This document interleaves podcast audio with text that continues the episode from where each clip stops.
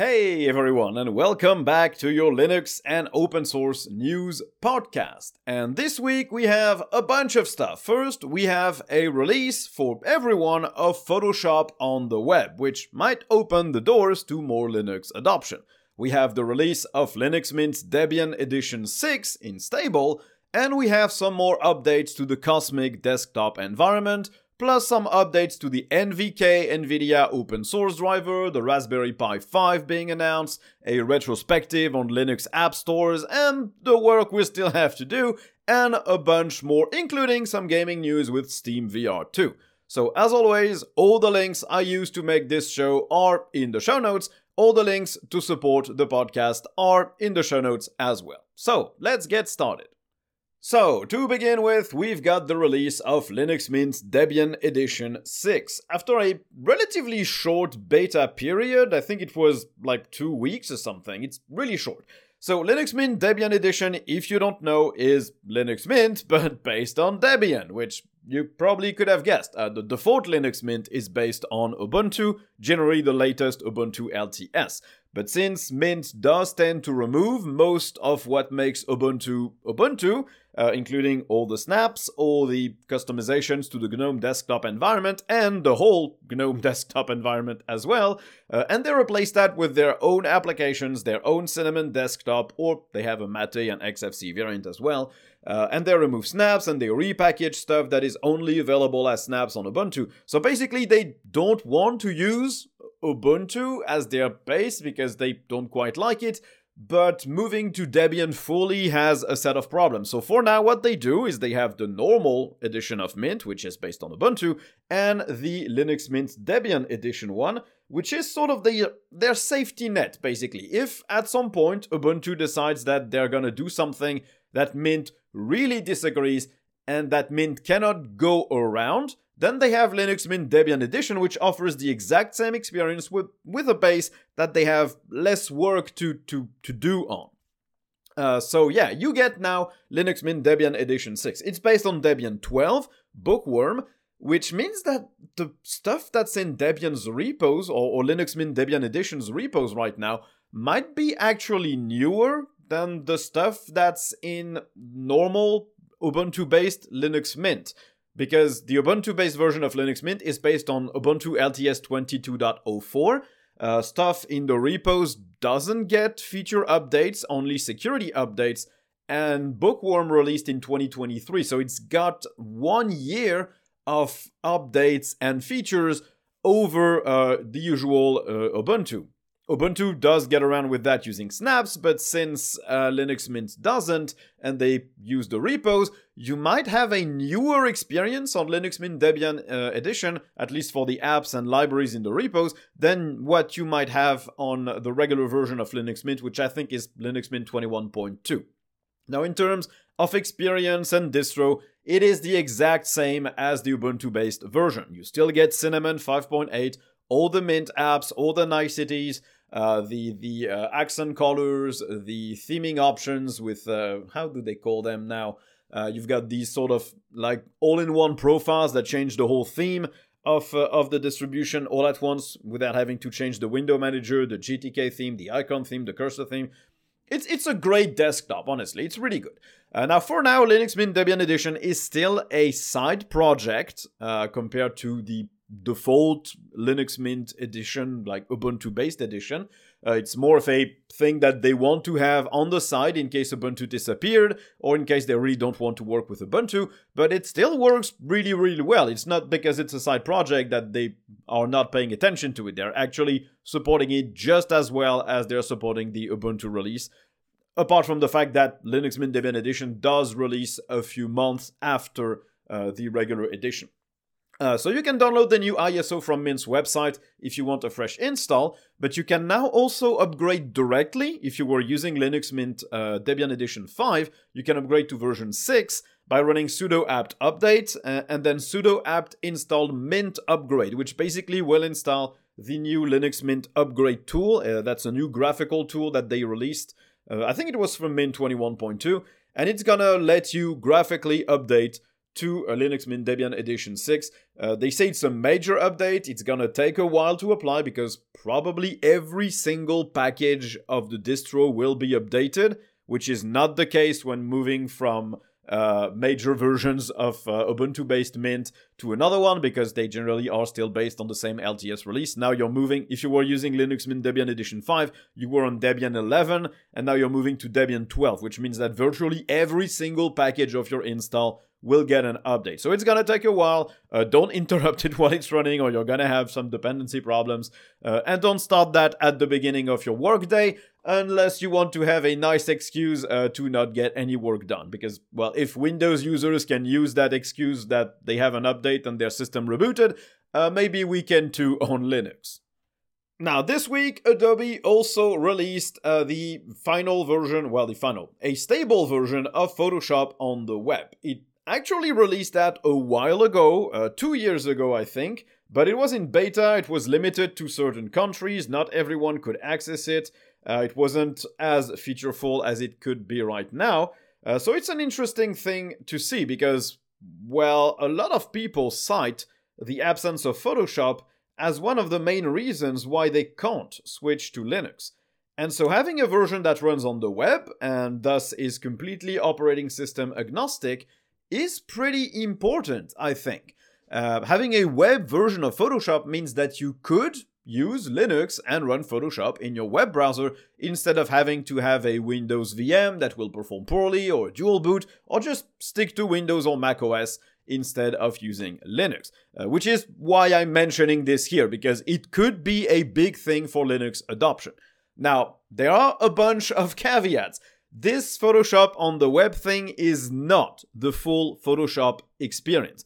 It does come with a lot of Photoshop's cool tools, including the most recent AI powered generative fill and generative expand, which lets you, well, automatically fill in parts of an image uh, by detecting the background and replicating it or expanding it with the generative expand thing. So you could uh, increase the size of the image by automatically generating more of the same image.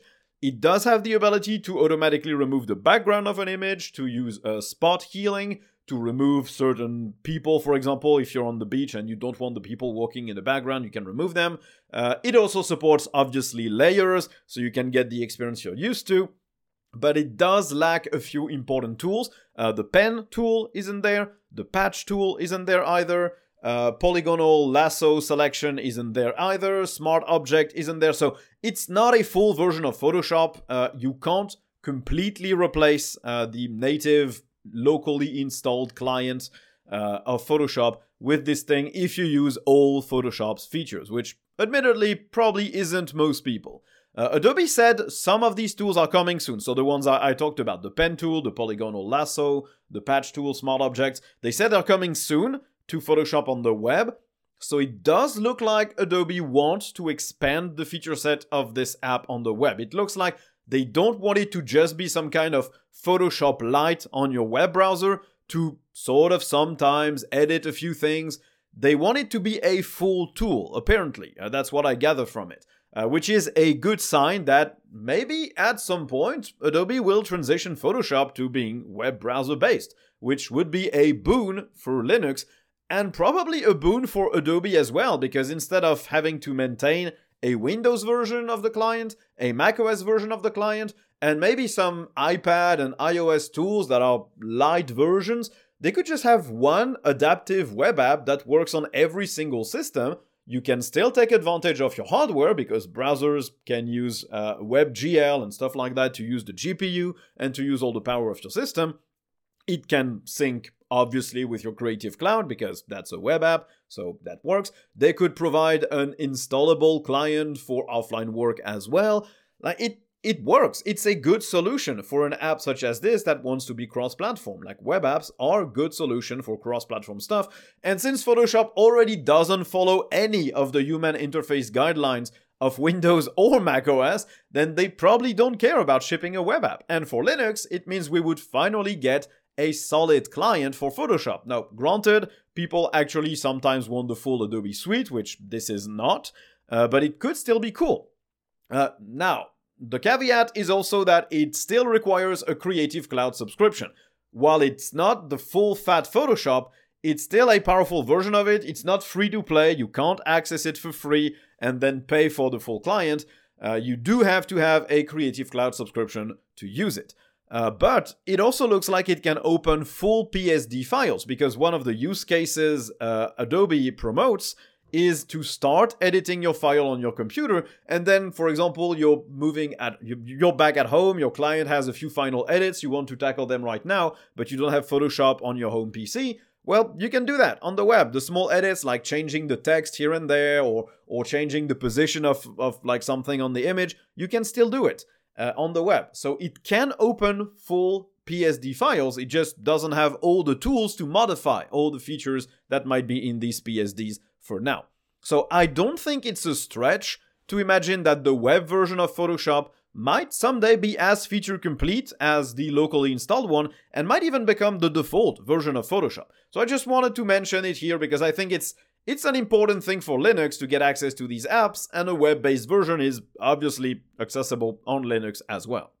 And now it's time to tell you about this episode's sponsor, which is, as always, Thunderbird. So, you probably already know Thunderbird. It's an open source email, calendar, contacts, tasks, RSS, and chat client. It does virtually everything related to your personal information. If you use Outlook, you know what type of application Thunderbird is.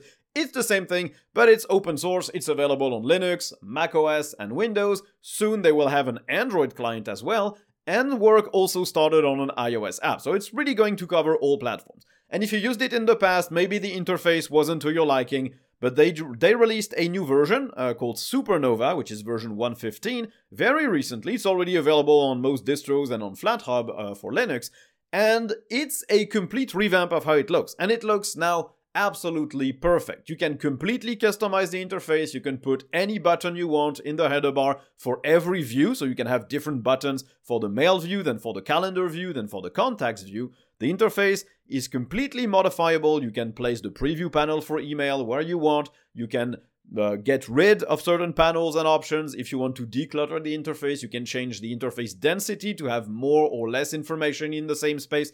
You decide how it looks and how it works. It has access to a bunch of extensions to support a lot more stuff. It's a really, really powerful app, but it doesn't look messy or cluttered, or it can if you prefer it that way. Uh, it's the application that I now use to handle all my email, all my calendar th- stuff, all my contacts. It's, pl- it's plugged into my Nextcloud account as well, uh, and my own self hosted email. It's really, really good. So I left a link to download Thunderbird in the description of this podcast, in the show notes.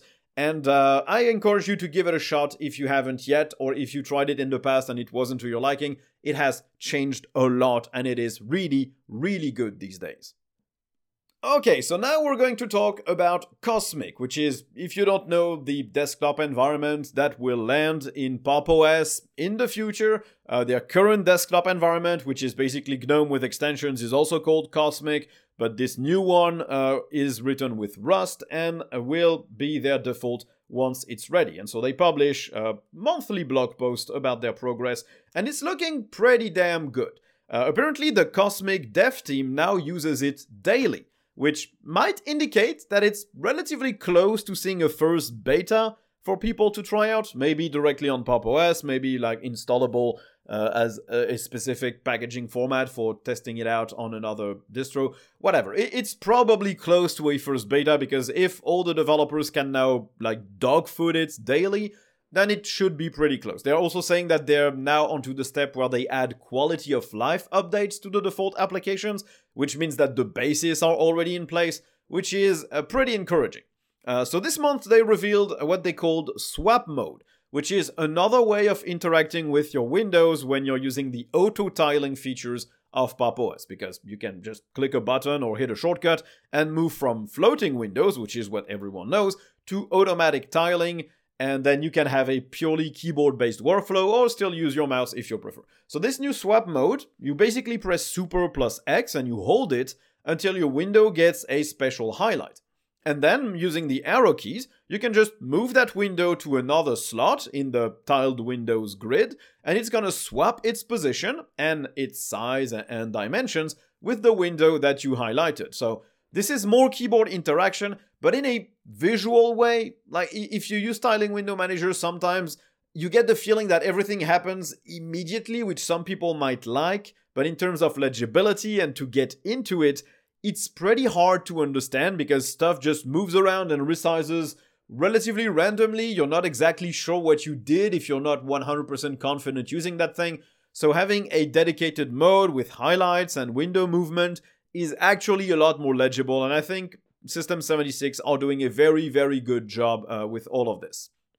Now they're also working on text inputs and search fields to finally have, like, well, inline typing in various apps and settings and stuff like that. So they've implemented all of that, complete with symbolic icons that will match uh, your accent color and your styling that you've set in Cosmic. If you followed Cosmic development, you know that they have some kind of material you, the, the thing that you have on Android, where you pick an accent color, but you can also style all the other colors of your apps based on that accent color. Uh, so you can have like muted pastel color backgrounds. I personally find it looks horrible because the colors are really not contrasted enough and, and it's just not legible. It kind of hurts my head, but I know a lot of people like it. Uh, and so the, apparently the symbolic icons will use your accent color as well to add this little personalization touch, which is really nice and should guarantee relatively good legibility instead of having pure white or pure black on any other color. They're also implementing touchpad gestures uh, in the apps, well, in their widget library and app creation toolkit, but also in the desktop. So, for example, apps will be able to support pinch to zoom uh, when you want to view an image, or you can navigate the desktop using a touchpad or a touchscreen as well, which is really nice because touchpad gestures are a mandatory thing. They have to be one to one and they have to be in the system for people who use laptops because without them, you lose 20% of the system usability for a lot of people. So, yeah, it's good to have them. Those numbers are completely random, and yes, I'm just a gesture fanboy, but yes, you do need gestures on your system. They're an integral part of being efficient on a laptop if you don't just use the keyboard. And they also revealed a bunch of stuff about the dock and the panel settings, which confirm the fact that Cosmic will indeed be very customizable because you will be able to change the dock and the top panel's positions. You can adjust their size, you can adjust their opacity, their margins between elements, uh, you can toggle them in light or dark mode, and they both can have auto hide if you want that as well. And you'll also be able to hide or show various applets from the top panel if some of them you don't want to show. Just like in KDE, in the notification tray, you can uncheck some and say you, you don't you never want to see those. Well, you'll be able to do that in Cosmic as well. So they show a bunch of various layouts where you could have, for example, the top panel on the left side of the screen and the dock at the bottom, or the dock on the right and the panel on the left, or the dock on the top and the then the top bar on the bottom. Whatever. You, you decide how you want to use your desktop, and I think it's really cool. You can have one in light mode, the other in dark mode. Uh, it looks good. It looks like they have floating panel support as well. Uh, yeah, it looks really nice. And it's a bit reassuring as well because with these options and what they're working on, it looks like it's not going to be just another GNOME reimplementation but redeveloped from the ground up. It has a lot more than just GNOME plus extensions. It's gonna look pretty well integrated. The only usual problem I have with it is yes, you do have your own style and your own theming, but will it apply to other applications? Because if only the settings and the panels and the dock and the launcher have the same style, but every single app you use apart from that looks like a libadwaita app or a KDE app, then it's not gonna be great. So I hope they find a solution around that. But yeah, I can't wait to get my hands on a let's say a stable beta, even though that's not really possible. Uh, but but at least on a beta and, and take it for a spin and look at how it works because yeah, it looks like they're doing really awesome work on this, and I can't wait to use it. And now we're gonna talk about drivers. We have some news about the open source NVIDIA Vulkan driver called NVK, uh, with more work being planned uh, to land in Mesa 23.3. So, not the version that just released today, which I'll talk about in an instant, uh, in a minute, uh, but the version that will come after that. Uh, and the main focus of this work has been pipeline caching support. If you don't know what that is, it's basically related to shader compilation. Uh, when you're using Vulkan, you have to compile Vulkan shaders, and this compilation tasks are put in a pipeline to just say, okay, this is what we have to compile, uh, do them in order. It's basically a queue uh, that can be multi-threaded to compile the various shaders. And until the shaders are compiled, your game might be very stuttery, might not look great. Uh, so having support for pipeline caching means that you will get way better performance and way less stutters in games when using the NVK open source driver. And so this should combine very nicely with the recent work that was done on the Nouveau NVIDIA driver, uh, which enabled reclocking on various NVIDIA GPUs. So this means that NVIDIA GPUs will not be stuck, well, when using the open source driver at least, will not be stuck to the clock speed that is set when they boot, which is really, really low. They will be able to access the full clock speeds of the GPU, and the Vulkan driver that builds on top of that kernel driver is now more efficient as well. So the combination of the two should start to provide a decent experience for people who really want to use an open source stack for their NVIDIA GPU, even though this will still not make this stack competitive with the proprietary driver just yet. It's far from being done, but it's gonna start to look like it can provide a decent experience. Now, we also got the release of Mesa 23.2.1, because 23.2 was accidentally published before it was really ready, so they had to publish a 0.1 uh, to actually publish the 0.0 version with all fixes. But it, it it's weird. Uh, so it brings a bunch of improvements to well most of the open source graphics drivers because that's what Mesa is. Uh, they now enable ray tracing by default. Well, ray tracing support is now enabled by default on AMD GPUs for RDNA 2 and 3 architectures so probably uh, AMD GPUs from the 6000 and 7000 series, and some AMD APUs as well, I guess. Uh, there's uh, the Rusticl OpenCL implementation, which should work now much better, and I think hopefully uh, it might mean that DaVinci Resolve and other proprietary programs that depend on OpenCL might be easier to run on AMD GPUs in the future. That's just my personal hope, not not a fact. Uh, there's a much better Zink driver, uh, Zink being something that brings OpenGL support to devices that only have a Vulkan driver. It's basically a translation layer from Vulkan to, to OpenGL, uh, so that's also pretty cool. There's the new OpenGL driver from the Asahi Linux developers, which means that there's now graphical acceleration and GPU support uh, in the mainline Mesa drivers for Apple Silicon GPUs, integrated GPUs, which is nice. There's H.265 decoding for Intel through Vulkan, and there's the usual bunch of Vulkan extensions added, including a few that should improve uh, the gaming on Linux experience. So that's really, really nice. So it's good to see some solid driver updates on Linux. As always, you will have to wait for your Linux distro to ship all of these updates to you, or maybe if you use a, a PPA or a specific repo to get more up to date drivers, you might get that relatively soon. But obviously, use that as your own risk because, well, it's drivers, so you shouldn't mess around with that if you don't know what you're doing. And since we're on the topic of GPUs, it looks like virtually all GPUs are vulnerable to a weird Chrome slash Chromium based browsers plus GPU combo uh, for an attack method. In short, malicious websites can read the usernames, the passwords, and other data displayed by other websites by simply reading the pixels that were displayed on screen and compressed using the GPU. They can uncompress these, reconstruct these pixels into an image, and identify the text that's been written there. So, this has to have a few steps to happen. First, it only works on Chrome, Edge, and I would assume all other Chromium based browsers. Firefox and Safari don't work in the same way, and so they don't seem vulnerable to this attack just yet. So you have to use a Chromium based browser. Then the malicious website just has to display an iframe, which is basically a website inside their own website. And since modern GPUs will try and compress the content of uh, the iframe to save bandwidth and to save performance, to improve performance, then this compression data can be accessed and read by the malicious website. They can grab these images, they can reverse engineer the compression algorithm and reconstruct the image to display what's actually displayed. So, for example, you could have a malicious website that loads an iframe for, I don't know, your, your banking account, and your web browser will autofill certain information, or they could just load your Google account and or, a Google login window and the browser would autofill some of your information and then they can just copy the image and read that using OCR and identify your username, your password, your email address, uh, your I don't know, your bank login, whatever else.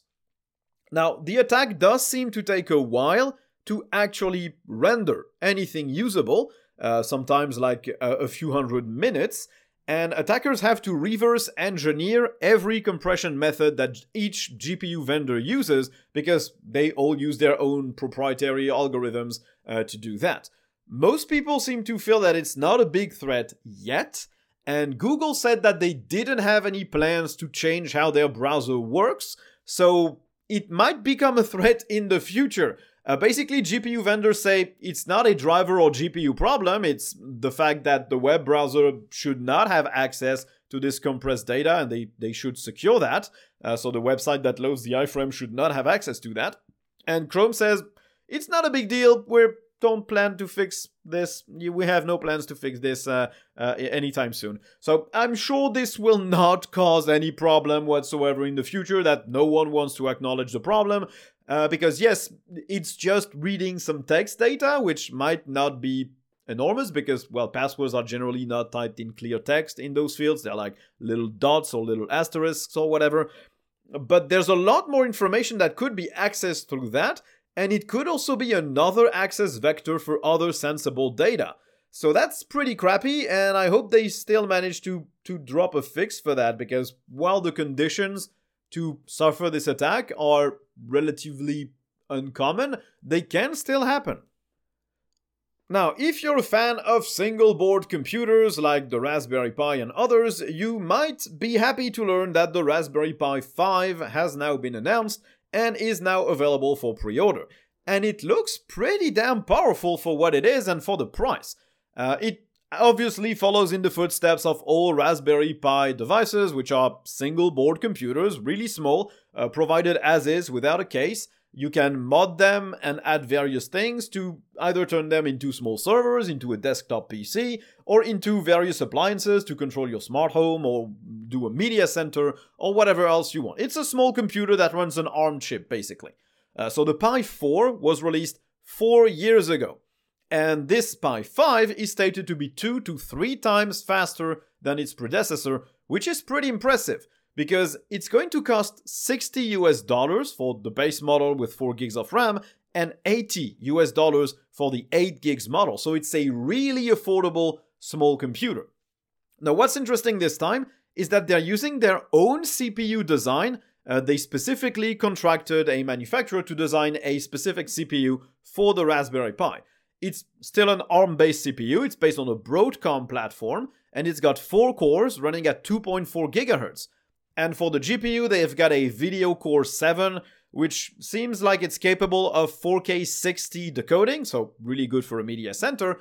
Uh, and of course, the Raspberry Pi can have 4 or 8 gigs of RAM. It now supports uh, power over Ethernet as well, which means you don't have to plug it into a socket. If you plug in through internet, through Ethernet, sorry, uh, you can also have power delivered through that.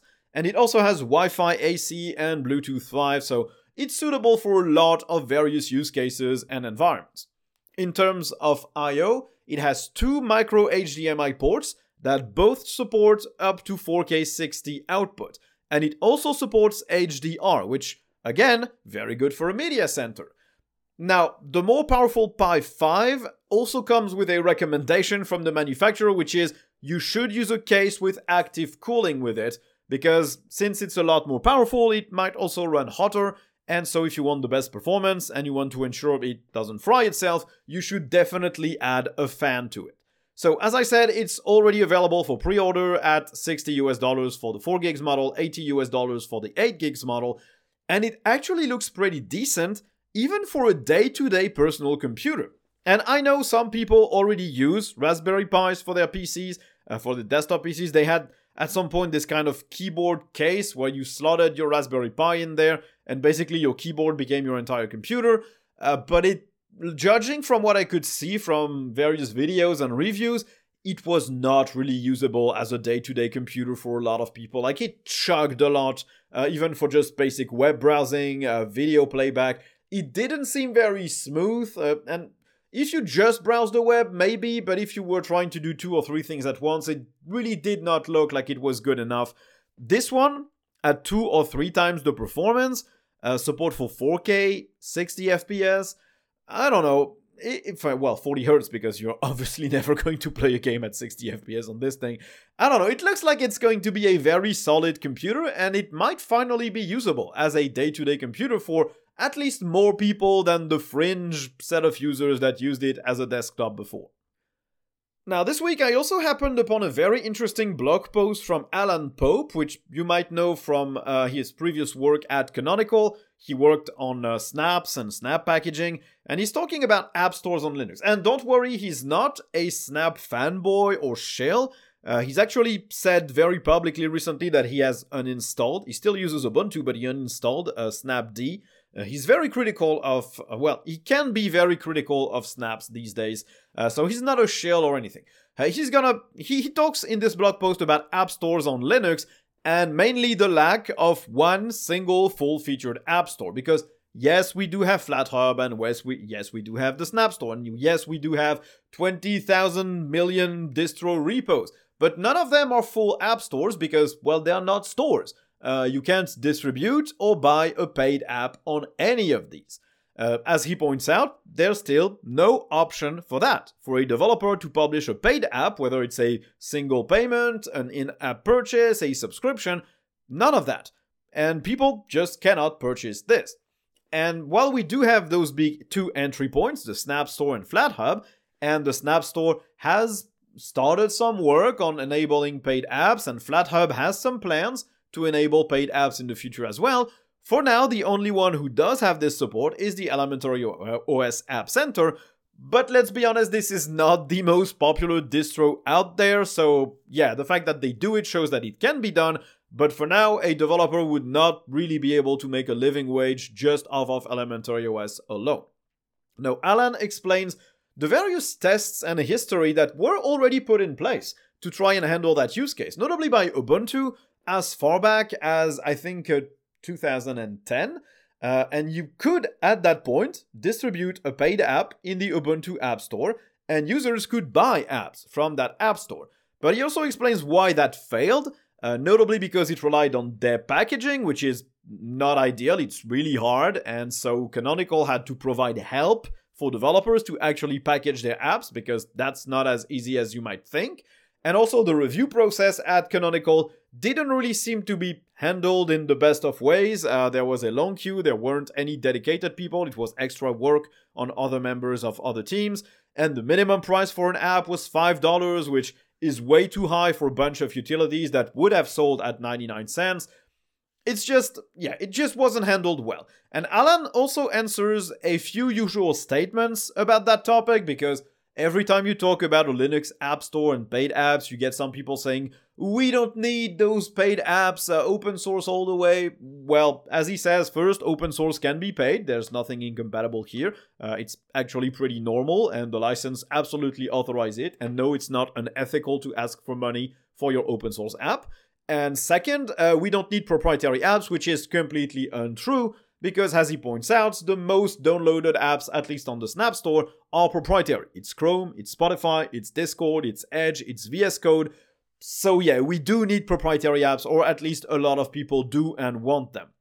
There's also the argument of nobody will ever pay for apps on Linux, which is also very stupid because a lot of people buy games on Linux from Steam because they're easily available and they work. The Humble Bundle also has debunked time and time again uh, that Linux users don't, don't pay because generally when they offer a pay what you want bundle, Linux users pay more than any other operating system user uh, for the same games. So it's untrue, and uh, and and as long as you don't sell apps, of course, people don't buy apps. But if you start selling apps, people will buy them. That's that. That's just the reality of things. Uh, people buy what's available. If nothing is available, of course, they don't buy it.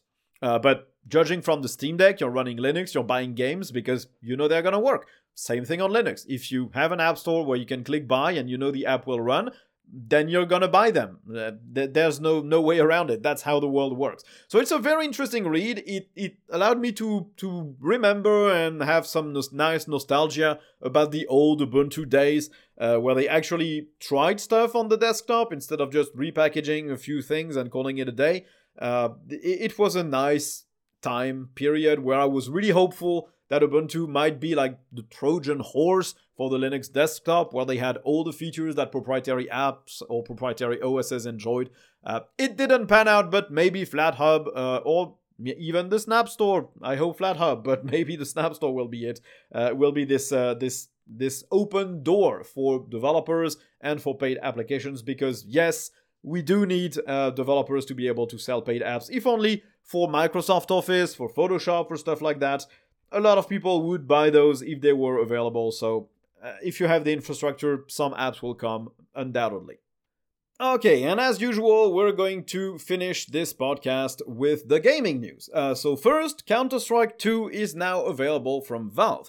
And this includes, of course, a Linux build, since it would be weird for Valve to not support their games on Linux, since they offer the Steam Deck, which uses SteamOS, which is Linux. Uh, so it runs using Vulkan, so you will need a Vulkan compatible GPU to play it. No super old Intel integrated GPUs. This is not CSGO. This is a new version, even though it might not look all that much better. Uh, it's still newer.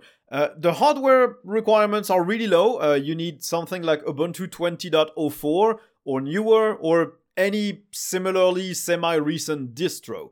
Uh, you need a quad core Intel i5 or equivalent from AMD or better. You need 8 gigs of RAM or more. A Radeon HD 7000 or newer, not uh, not the recent uh, 7000 series, uh, an old HD 7000, uh, or a GTX 600 from Nvidia and newer. So it's very permissive, and probably everyone should be able to run that uh, unless you run a Raspberry Pi. You also will need 85 gigs of storage because apparently games nowadays just don't know where to stop.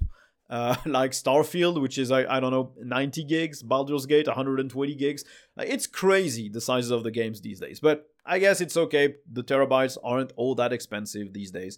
Uh, so, as I said, you need a Vulkan compatible GPU. It apparently runs really well on the Steam Deck, although whether you want to play Counter Strike competitively using a controller setup and a Steam Deck, I'm not sure. Uh, but I'm sure for some casual play it's fine. And apparently there were also a few bugs, uh, like Linux users not being able to see the smoke at a distance, which meant you had sort of a small wall hack. Uh, so this apparently is going to get fixed as well. Uh, so just wanted to mention that because yeah, it's not often that we get a major AAA title with a native Linux version, so that's cool. Uh, now this week we also have a nice new tool called Tux Clocker. Uh, well, I say new they just got their 1.0 release, but it has existed uh, for a bit more time than that. Uh, what this does is it lets you overclock your NVIDIA GPU on Linux. It has a nice Qt based graphical interface, and it lets you change the fan speed and the fan speed mode. It lets you change the memory clock, the core clock, and the power limit, so you can like squeeze out every single bit of performance out of your NVIDIA GPU. Now, unfortunately, the tool used to support AMD GPUs but now it doesn't for this 1.0 release because there were a few bugs. It doesn't support Intel GPUs either for now, but at least AMD GPUs should come later.